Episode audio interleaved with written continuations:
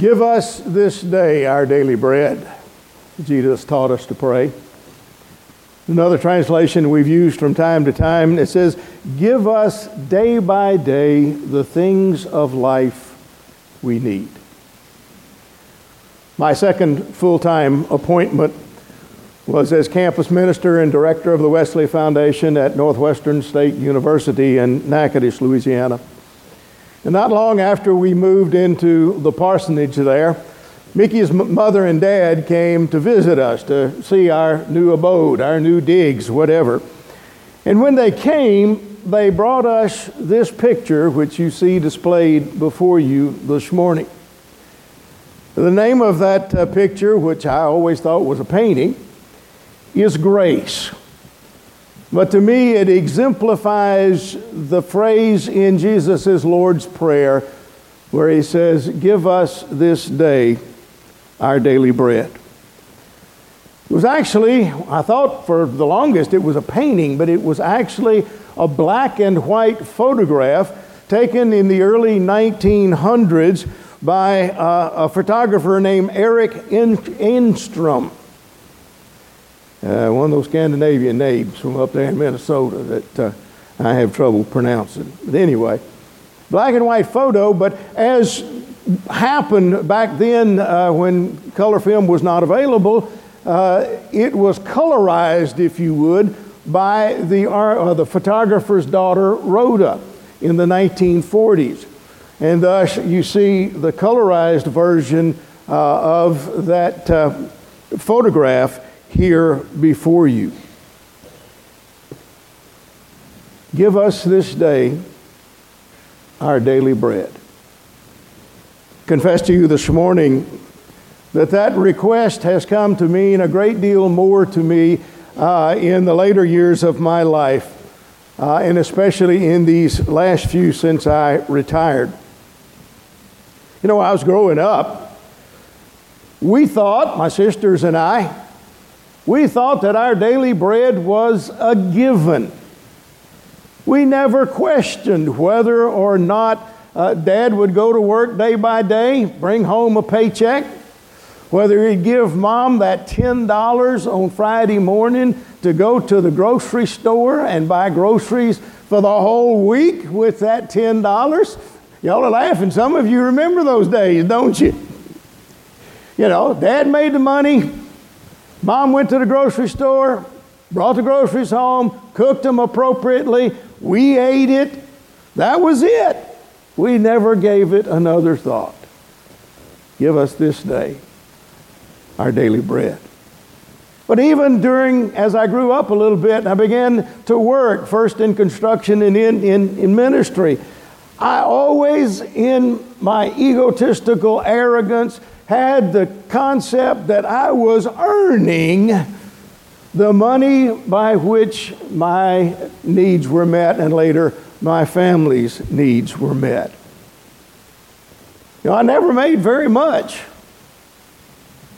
but it was always enough. Even that time that Mickey and I remember so well when I was in seminary, serving two little churches out in rural Kansas, when we looked in the pantry one evening and all that was in there was a box of macaroni and cheese. But that box of macaroni and cheese, plus the open account we had at Huffman's store, God bless them, kept us going. Give us this day our daily bread. But now that I'm retired, and I think some of you all will understand this, things seem to be a little bit more um, iffy. Between the fall of 2007, when I decided to retire, and the spring of 2008, when I did retire and Mick and I moved here, we had a little event that's called the Great Recession. Some of you might remember that. And during that uh, period of free fall by the markets, my 401k lost a significant percentage of its value. It was so bad at one time that I even thought about not retiring. And I shared that with Mickey. And I get this. And she says, You can stay if you want to, but I'm going to Georgia. Here I am.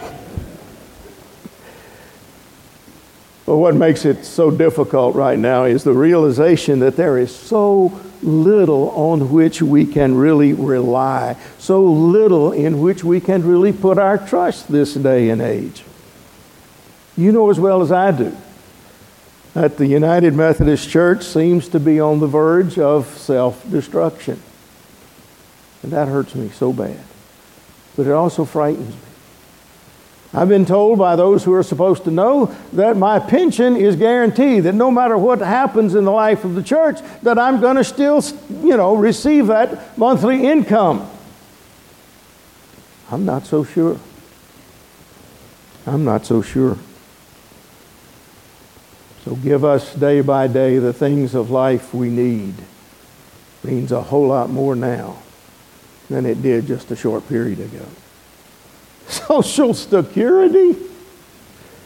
Congress, in its wisdom, has raided that fund so often, so much, for so long, that it's no longer the guarantee that we once were told it was. Give us day by day the bread we need for the coming day. Now, I'm not up here crying, poor me. I, you know, I don't need anybody to pat me on the back and say it's going to be okay. Well, maybe I do. I don't know. But Mickey and I aren't headed for the poorhouse, okay? rest, rest assured. But as we had to contend once upon a time with uh, too much month at the end of the money, now I'm worried, quite frankly, about too much life at the end of the money. Which is why, I don't know, twice a year or so, every now and then, I got to go downtown to Roger Doty's office, eh, you know, and let him pat me on the back and tell me, now, Brother Bob, it's going to be okay. We're going to take care of this. Give us this day our daily bread. Means a lot more now than it ever has before. And I've come to the point where I have no choice but to rely upon something other than myself to ensure that that prayer will be answered. No, that's wrong. I have to rely on someone other than myself to ensure that that prayer is answered. And that's why Jesus' prayer, the way he taught us to pray, means so much more to me now than it, than it, uh, than it once did, perhaps. But that's not all there is to this prayer, to this petition. You see, when Jesus teaches us to pray that particular phrase, when he, he teaches us to pray for bread, he tells us we can go before God just as we are, with all of our needs mental, physical, emotional, for food, for clothing, for shelter. We lay ourselves open before God in faith and in trust. And we do so, as Jesus said, as he was teaching before he taught us that prayer. Not because God is unaware of our needs, he most assuredly is, perhaps more so even than we are.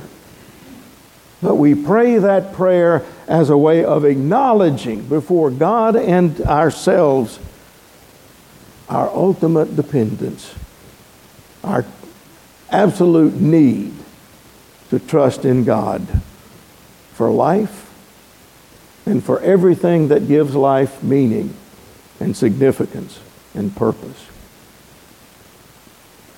Furthermore, it's not only a prayer uh, for sustenance, but it's for ongoing sustenance, day by day by day. It reminds us of the story in the book of Exodus in the Old Testament of the Hebrew people after they left the confines of slavery in Egypt. You know, after they crossed the Red Sea, the Sea of Reeds, whatever, scholars argue, I don't care. They crossed something when they shouldn't have been able to. And they got into the Sinai, which is about as barren as anything you can imagine. And all of a sudden they realized they hadn't brought enough provisions. and so like a couple of the churches I've served along the way, when things didn't work out like they thought they should, they started grumbling. At whom? Good old Moses. We'd have been better off back slaves in Egypt. Are you kidding me? So Moses, being the faithful leader that he was, goes before God. Hey, you know, God, these people are killing me down here. They don't have enough to eat. They're hungry. You know, what am I supposed to do now? And God told him. He went back to the people and he said, Tomorrow morning when you wake up, you're going to have all that you need. He said, But don't take too much. Because anything that you take that you don't need, it's going to be nasty in the morning. And sure enough, they woke up the next morning and there was this white flaky stuff all over the ground. And they asked, What is it? And in Hebrew, what is it is manna. Been called that ever since. God provided for the needs of God's people. Give us this day our daily bread. This is one of the reasons for the success of Alcoholics Anonymous and other 12 step programs. These folks uh, who are addicted uh, are not told they've got to give up whatever it is that uh, is enslaving them for the rest of their lives. They're told, just give it up today. And really, what they're being told is give it up moment by moment. Just keep me sober, Lord, moment by moment.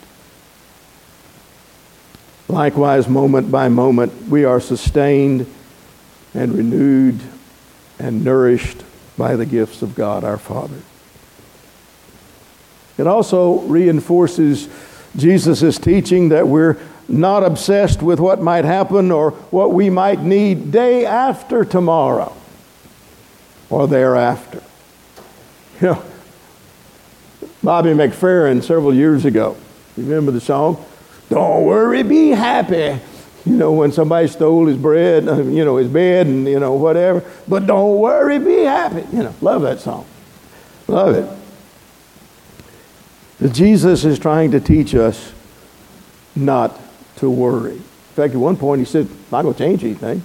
You're not going to get any taller. Your hair's not going to, you know, get fuller or more thick or whatever.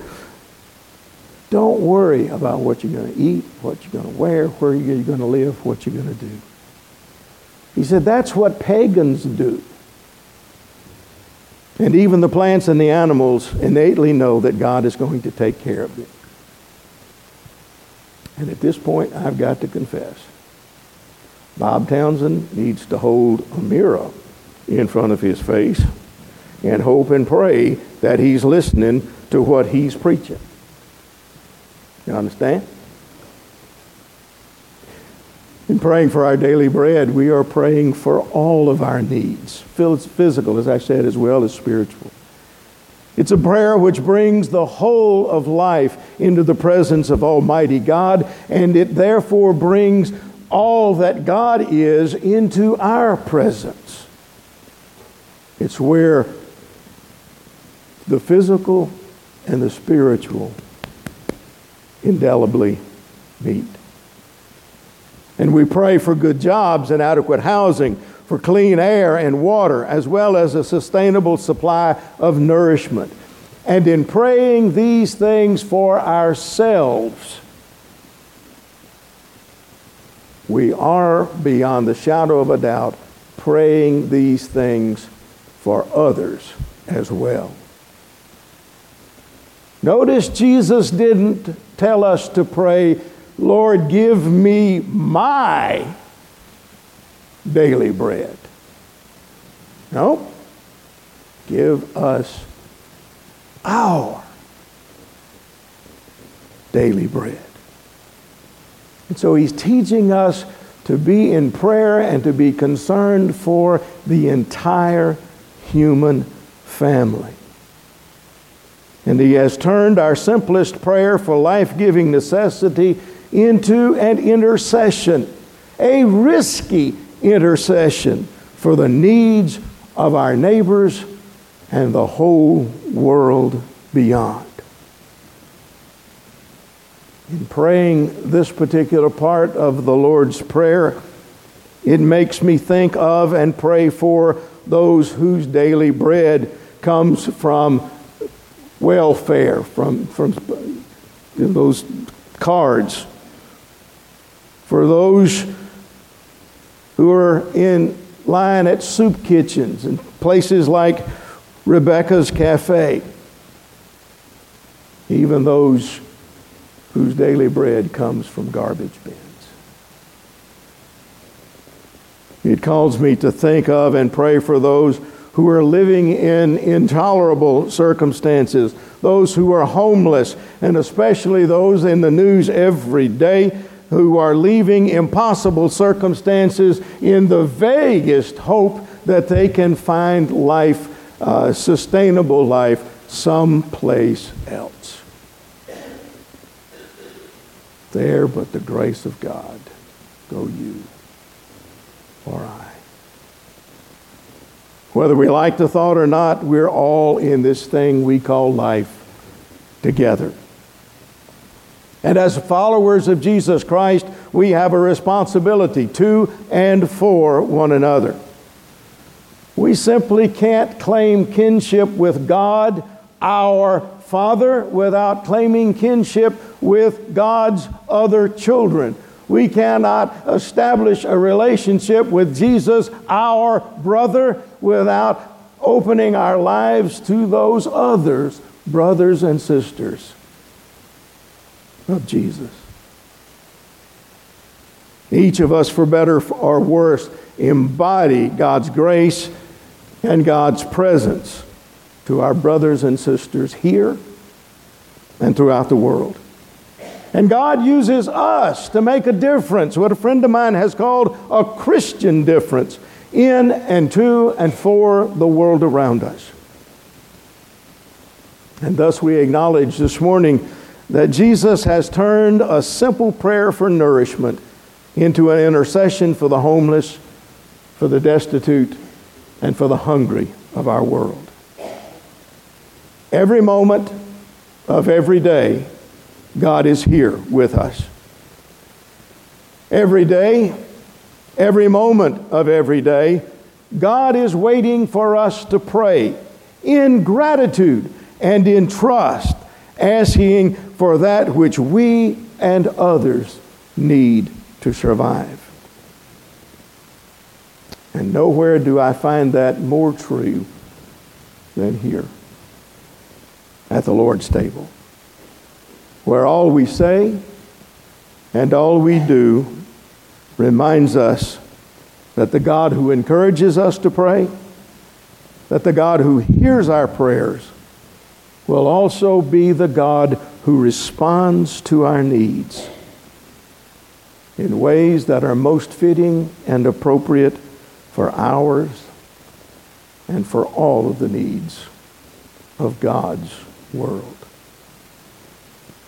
So let us now come to the table, praying as we do, not only give us this day our daily bread, but in the words of the song, bread of heaven, bread of heaven, feed us